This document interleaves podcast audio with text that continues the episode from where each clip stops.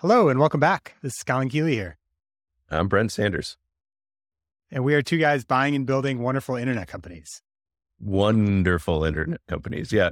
You know, and, and on that note, we, we need to uh, maybe come up with another name, right? Another, another word for beautiful business. You know, what's another, uh, maybe just internet companies. Didn't want to lead with this, but we, we, we got a, we got a, somebody filled out our, a couple of forms being like, you got to stop copying tiny capital. And, I, and so I looked, I think that might, must be the tagline. It's too similar. I mean, we obviously want to be them and I will happily accept any criticism that we're, we're copying them. We are trying to be them as best we can. Yeah, I'm all about shameless copying people that are billionaires. So I'm happy to copy every single one of them. yeah, but I uh, think that's yeah, that's the way. It's funny. I, I, think Andrew popularized the word wonderful, but I think stole it from Warren Buffett. I assume that's why people, I don't know if people, is a single guy decided to fill out all their forms and say you're copying tiny. But yeah, I, I like the word, so we're going to continue using it. So take that, yeah. random stranger. Maybe that's the, the, new way. If you want to send in topics, you can just fill out all of our forms and, and throw in throw, throw a grenade at us. Be like, Colin needs to shave. He's got bacteria on his face. You know, whatever yeah. you need to do. But I don't know. Would you say? I mean, we we only have a couple companies, so wonderful. I don't know. Maybe we'll come up with a new one. We'll come up with like a really distinct adjective for you know all the companies and then that'll be our rubric from from then on but i i would say we, we just we could just say internet companies by internet companies yeah i tried beautiful internet for software. a while and i just didn't think it was as nice as wonderful but as far as who we're copying i'd say i mean mark leonard is probably who we're copying more closely than andrew i mean andrew just bought aeropress like we I, I like the purchase but we're not entertaining random coffee yeah. suppliers as acquisitions yeah yeah, I mean, I get it. Those things are great, but I, I don't have any interest in doing physical product. Since you jumped into Andrew, do you want to talk about them going public first? Yeah, huge, huge, really exciting news. Like, I don't know what it means for the space in general. I mean, other than being a huge positive, but yeah, so Tiny has gone from a private, you know, portfolio company and and, and I'm confused. So I don't know much about WeCommerce. I mean, I knew I knew the name, but did did they basically bring together two players, or did they already own WeCommerce? I mean, you probably know more about the the backstory than I do. Yeah, they not 100%, but mostly owned WeCommerce. So that's like a bunch of Shopify apps. I think it started out at Pixel Union or some template company that they owned, sold, and then bought back, and then started you know, raising more money and buying more. So it's like a holding company of Shopify apps effectively, but it was smaller. I don't know what the total was. It would be in the article, but they decided to do basically combine. So it's kind of like a SPAC situation. It's a smaller company combining with a larger one, which is Tiny, which is their holding company and going public. And some of the numbers are, I mean, the new enterprise value is about a billion dollars. Andrew owns, I think, 71% of it. Chris Sparling owns 10%. And I think who's their investor guy? He owns just about uh, the rest of it. Bill Ackman. Bill Ackman. Yeah. Yeah. Who's like legendary activist investor. Yeah. So there's a lot of cool stuff before. Go Sorry, ahead. one one little thing about about Ackman. If you haven't, if you're not familiar with him, I mean, there's a semi, you know, famous documentary about his crusade against Herbalife. It was on Netflix, and it's it's an interesting one where, you know, it doesn't paint him in the greatest like invest like he's not just a guy like but he's a really smart guy and he was kind of going after herbalife saying this is totally illegal which it came down to them you know they ended up you know thriving they ended up doing fine but it it exposed all this like shady shit they do where you know it's multi-level marketing. It's it is legal though. That being said it was that's that's how i learned of him. I'm you know not huge on you know a fanboy of investors and stuff but that came out a couple years back and interesting guy and so yeah they apparently Andrew paid to have lunch, paid like 50 grand to have lunch with him. Was it 57,000? Like? Yeah. So that's how they you know, met each other initially, hit it off. And then, you know, Bill has invested in the holding company and they've worked together kind of ever since. So that's pretty cool. I mean, it's cool. Like he paid money to get in the room with this guy and actually really worked out. The other cool thing here is Chris Sparling, who's like, I, I didn't know what their partnership was like. So it's 10% and 71% now. But the way it started was funny Andrew had this super successful agency called MetaLab. He's in the middle of nowhere, Victoria, Canada, which I've actually been to. I had a wedding out there before I knew of Andrew. Super small place just outside Vancouver on an island. It's like maybe 20, 30 minutes drive across the whole island. But he was really successful, had all these clients in like San Francisco. I think he went to the local bank and he's like, Does anyone know finance? I need someone that like knows accounting. And Chris is like, you know, at the local bank, he's like, ah, I, I can help you out. And then he's like, Great, I want to hire you. And now you're my partner. And that's like kind of how they got started. That's so cool. And now, you know, Chris owns 10% of a billion dollar company. So, you know, congrats to those guys. It's awesome. Yeah, that is so awesome. Yeah, I guess so like the the overall reaction is like super encouraging that like, you know, it's hard to think of somebody who's buying internet, buying wonderful internet. What do they call their companies? Are they also wonderful internet companies? Yeah, yeah, they have the wonderful internet companies, but even still, like they, you know, just to see, okay, there, there's a, a pathway to going public, even and seeing others do it, which is like a huge point of representation in this space, I guess, is seeing like little guys can can turn into big ones. So yeah, super exciting news. Yeah, it's crazy. So I would say it's even harder to do this in Canada, but they bootstrap the whole way. So they never raised outside capital, no venture capital, no like even SBA, 7A loan, bank debt to get started, that kind of thing. They just, you know, built a money making business and plowed that into other acquisitions and scaled to a billion dollars, you know, pretty quickly. Mm. So it's just super cool to see something like this. And the agency model, I, I mean, this is what, yeah, the agency model works for generating a ton of cash. And I think that's where you know, I had an agency for 15 years and, you know, what I decided to do was plow that into a studio model, which, you know, I think I'm, I'm not saying a MetaLab and, and Fulton Works for anywhere in the same realm, but still like there is this idea of like, okay, you have all this excess capacity, you have the, these talented people. Could you be building equity with them? And it's hard to do. It's not trivial to say, Hey, I'm to, you know, take resources away from paying projects and, you know, essentially allocate those to the right things. And I would say, you know, I tried it and I wouldn't say it failed, but I wouldn't, I definitely am not going public with a bunch of companies. So I definitely see the the balance there and, and it's challenging and it's it's awesome to see them succeed so well. Yeah, I wonder why he did it. This is the obvious reason is like liquidity or access to more capital, but it's also just, I mean, it's awesome not having the reporting requirements and being your own private little kingdom. Yeah. So he hasn't talked about it on a podcast yet or anything. I'm curious to hear why he chose to do it. Yeah, that that does strike me as like it's a whole different beast. And I'm wondering like what's that going to impact? Maybe nothing. I mean, but yeah, you know, it's you're now a public company. Yeah, as you said, the reporting requirements alone would kind of scare me away. But I guess the the, the numbers don't scare me away. That's that's definitely the best part of it. Yeah, I mean, they already had a public company, so maybe they had the infrastructure and decided the benefits are worth the downsides. But I mean, clearly they decided that for some reason or another. But all right, you want to talk about less fun stuff, legal?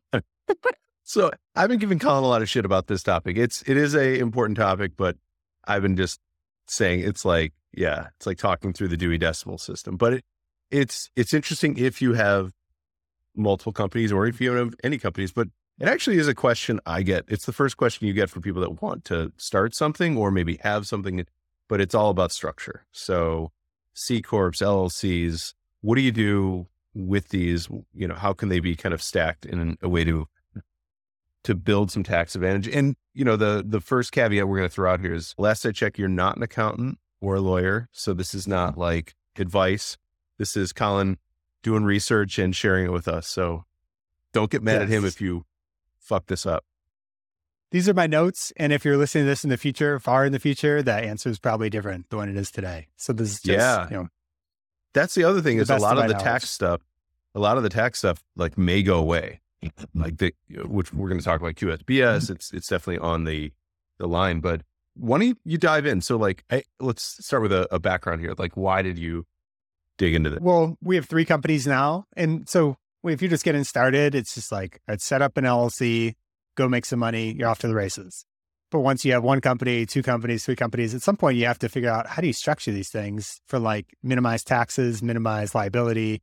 You know, you could throw debt on each individual company or if you're going to sell in the future, how best to. So we were going through it, you know, thinking of this fundraise, bringing some money that isn't our own into these companies and how best to approach it. So there's a lot to go through. So we're going to talk through LLCs, C corps, S corps, QSBS, gotchas, and then structuring a holding company because there's all different ways to do that.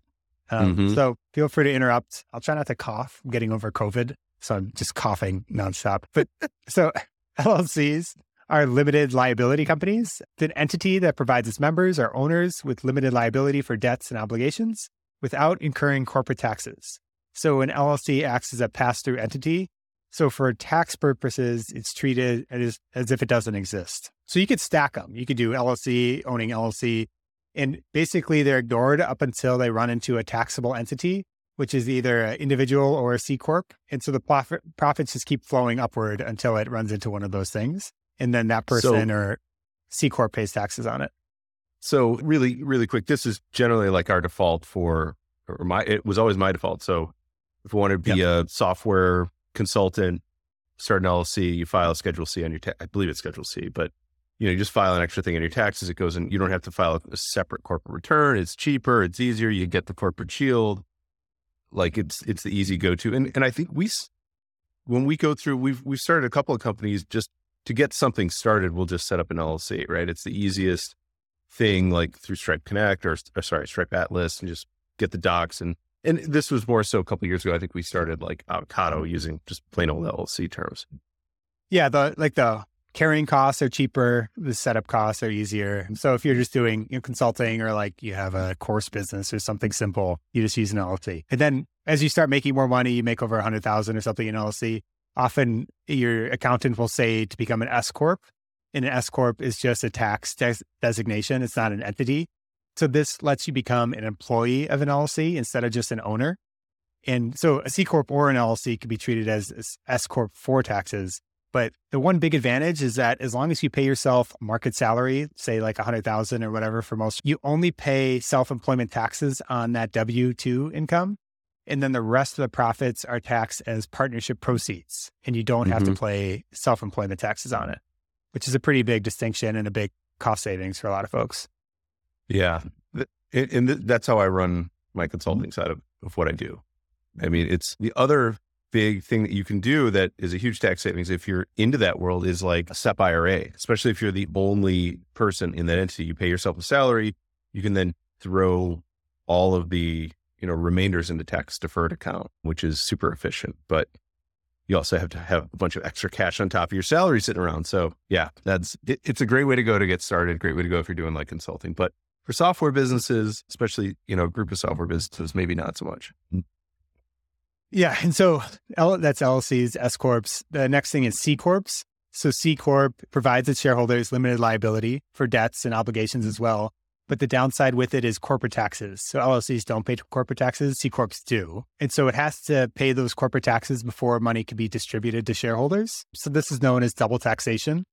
So shareholders, the corporate entity pays taxes and shareholders as well will pay taxes on dividends. It, this used to be a much bigger deal before the Jobs Act. So it used to be 55 versus 37%, but now it's actually much closer.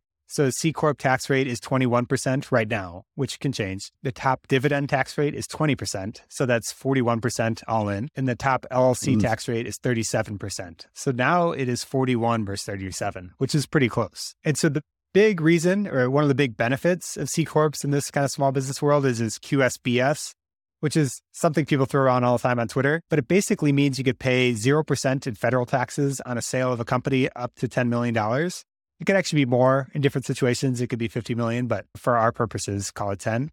And that's per person and per company. So you could sell 10 companies in one year and have it all be 10 million. But the criteria for that, C Corp has to be a C Corp. You have to be a founder, employee, or investor and hold the stock for five plus years. There's only some sectors that are allowed. So tech is allowed. That's great. Farms, banks, professional services like law firms, CPA firms don't qualify. There's some funky stuff like you could give your spouse and kids all shares to multiply the benefits.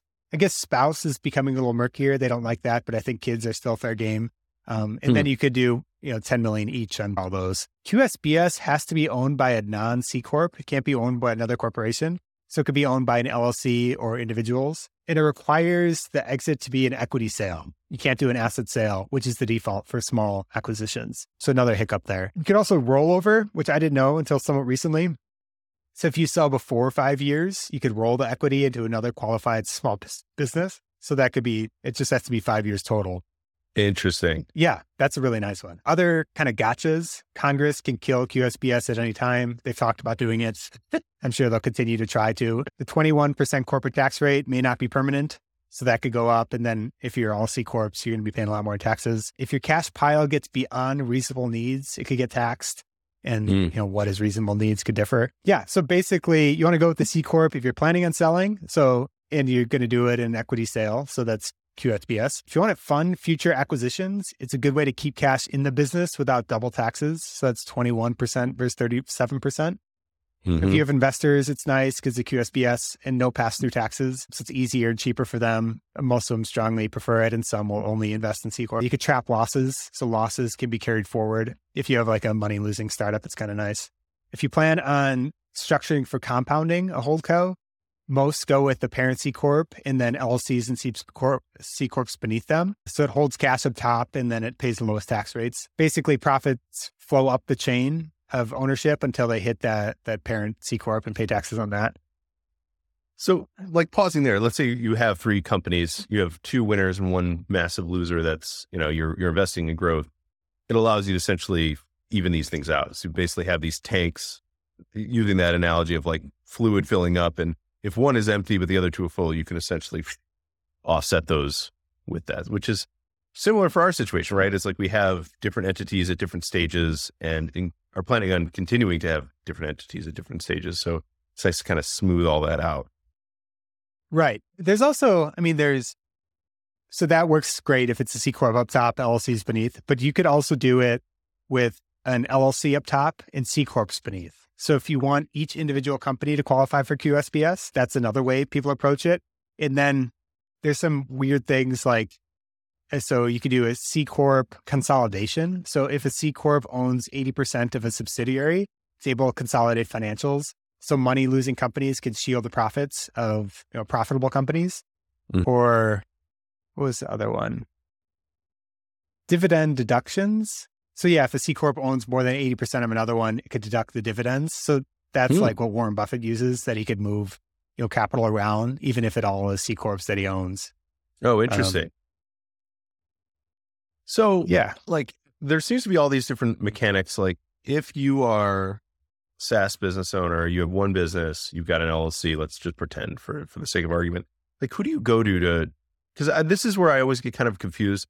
I talk to a lawyer. They're like, you need to talk to an accountant. And then the accountant is like, you need to talk to a lawyer. It's like I never get a straight answer on this stuff, and I think that's why this uh, this info is is good. It's like you you kind of have to self direct a little bit of this, like learn it, but as you've probably found out, it's this stuff's super dry, and a lot of people just kind of glaze over and just like, you know what? I'll worry about yeah, it. Yeah, I think year. you checked out for like the last fifteen minutes here. It, I mean, it's it's not the fun part. I guess that's this isn't the reason I got into this world. It's it's not the the fun part to me, but it's it's super not fun to get double tax or to pay more tax or to you know. So it, it definitely captures your interest once things are successful and things are like you know, you can't really go back and, and undo it. So it's like, who's the right person to ask if you don't want to do the legwork? Like an attorney, an accountant, both. Like, I guess that's always the hard thing to find somebody who's kind of has that both in house and can give you that guidance. So it's a specialist accountant. How did I find the one I've talked to before and used? I guess is Joyce. So one of our attorneys introduced us to this kind of specialized accountant. Oh yeah, that knows how to structure these things. Um, yeah, shout so out to Joyce and Good Counsel. Yeah. So it's not like, I don't know, not our normal bookkeeper accountant guy. It's like a specialist yeah. that, you know, could charges way more per hour. But if uh, uh, with all these like professional people, the good ones, at least you could talk to them for the first meeting for free. And that's actually what you get most of the value out of, at least for this kind of thing. You just have to know like what the recipe is, and then you could go hand yeah. the recipe to someone else to cook it. Um, mm-hmm. So that's kind of how we got so, there. If you need a now advice, that, you could reach out. I could connect you. Yeah, and, and, now that you you've done this work, now that you've you've kind of gone down this path, are, like, are we? I'm pretty sure we're going to change our entities around, right? Like we've the, the impetus for this was like, hey, we we need to convert some things, we need to change some things. So is is that the game plan? Essentially, is like we we want to basically look at switching all these to C corps. Yeah, I think anything we think is going to sell for a meaningful amount of money should be a C Corp. Even if we're not sure it's going to happen, the downsides are pretty minimal.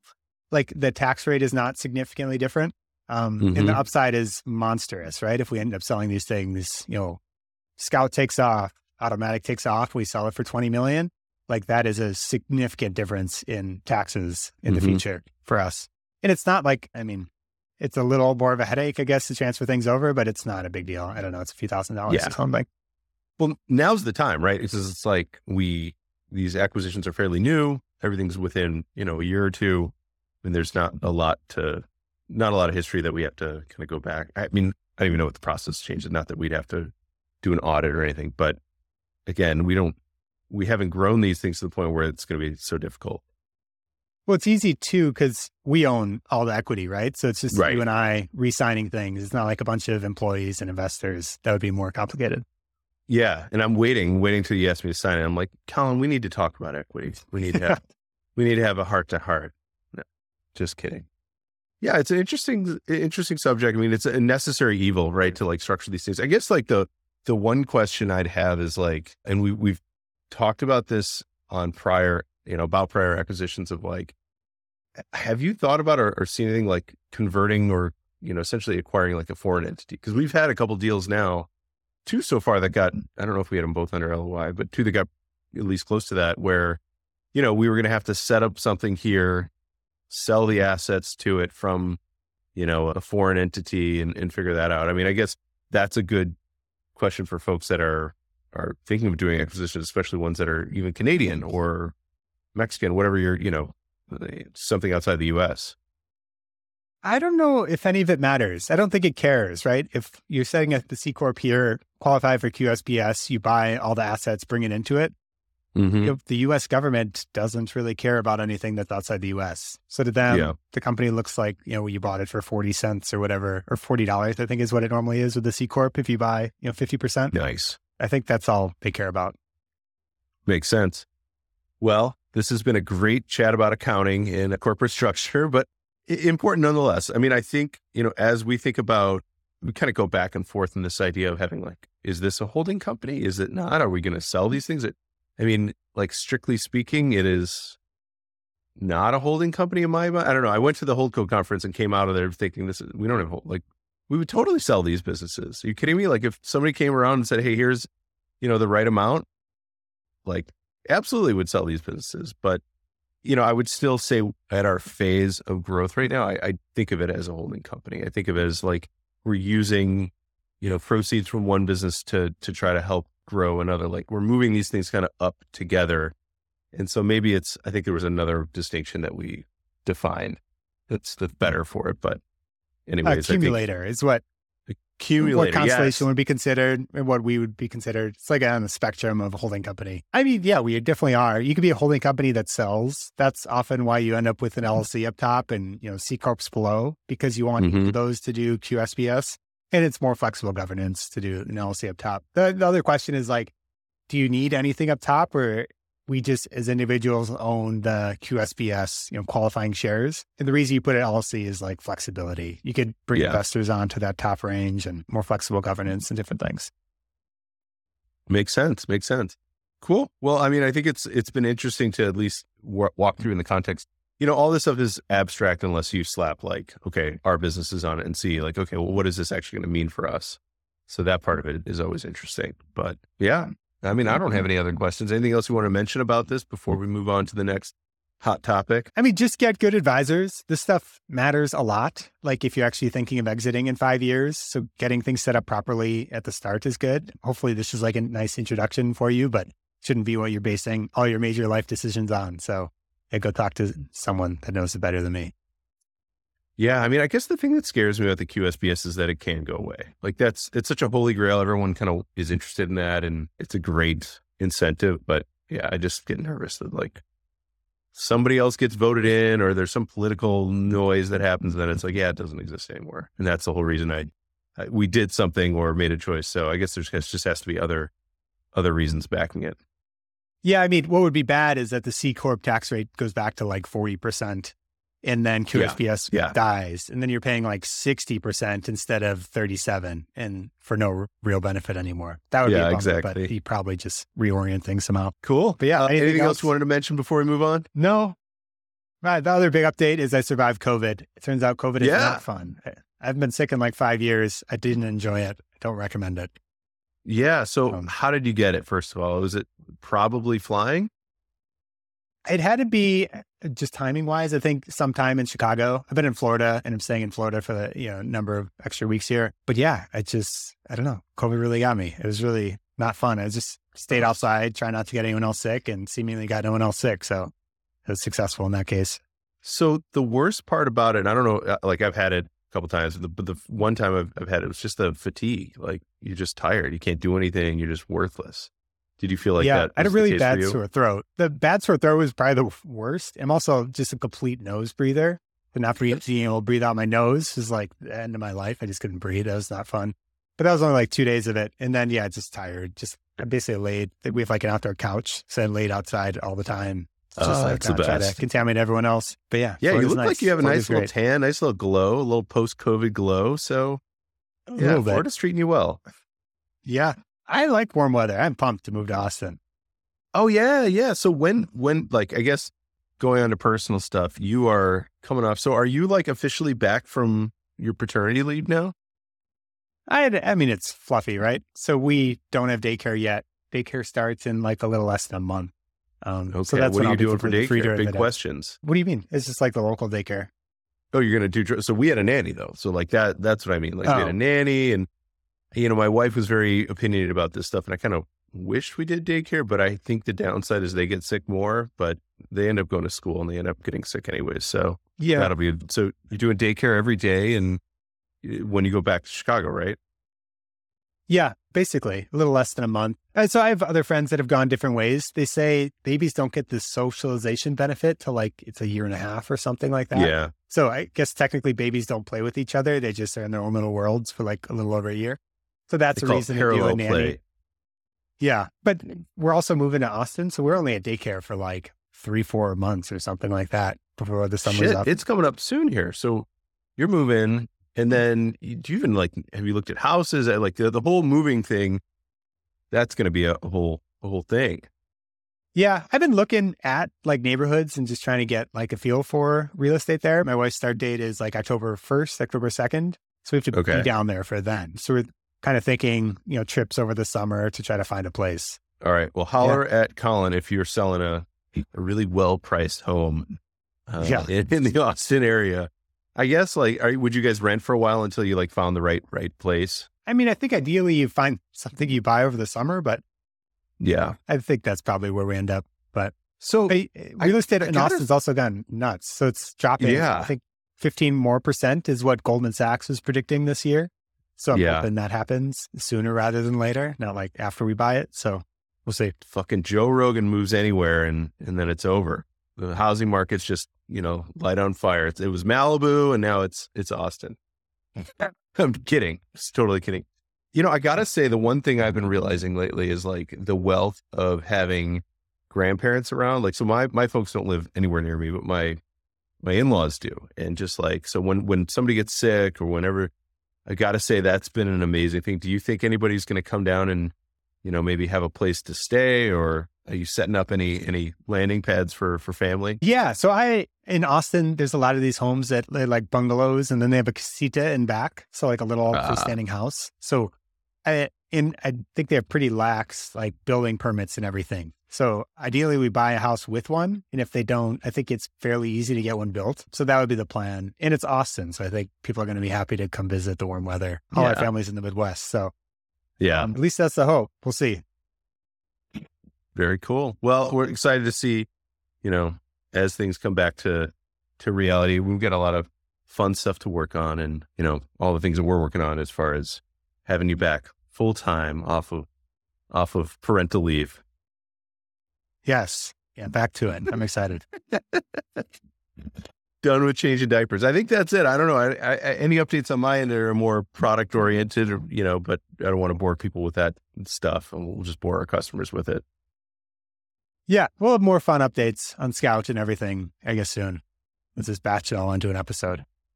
Yeah, yeah, we should. I can rant about all the code and, and other stuff. But yeah, well, I think that's all we got this week, right? Anything else in your? And I guess that's the list of topics I got. Yeah, yeah. Sounds good. All right. Till next week. Take care, everyone. Thanks for listening.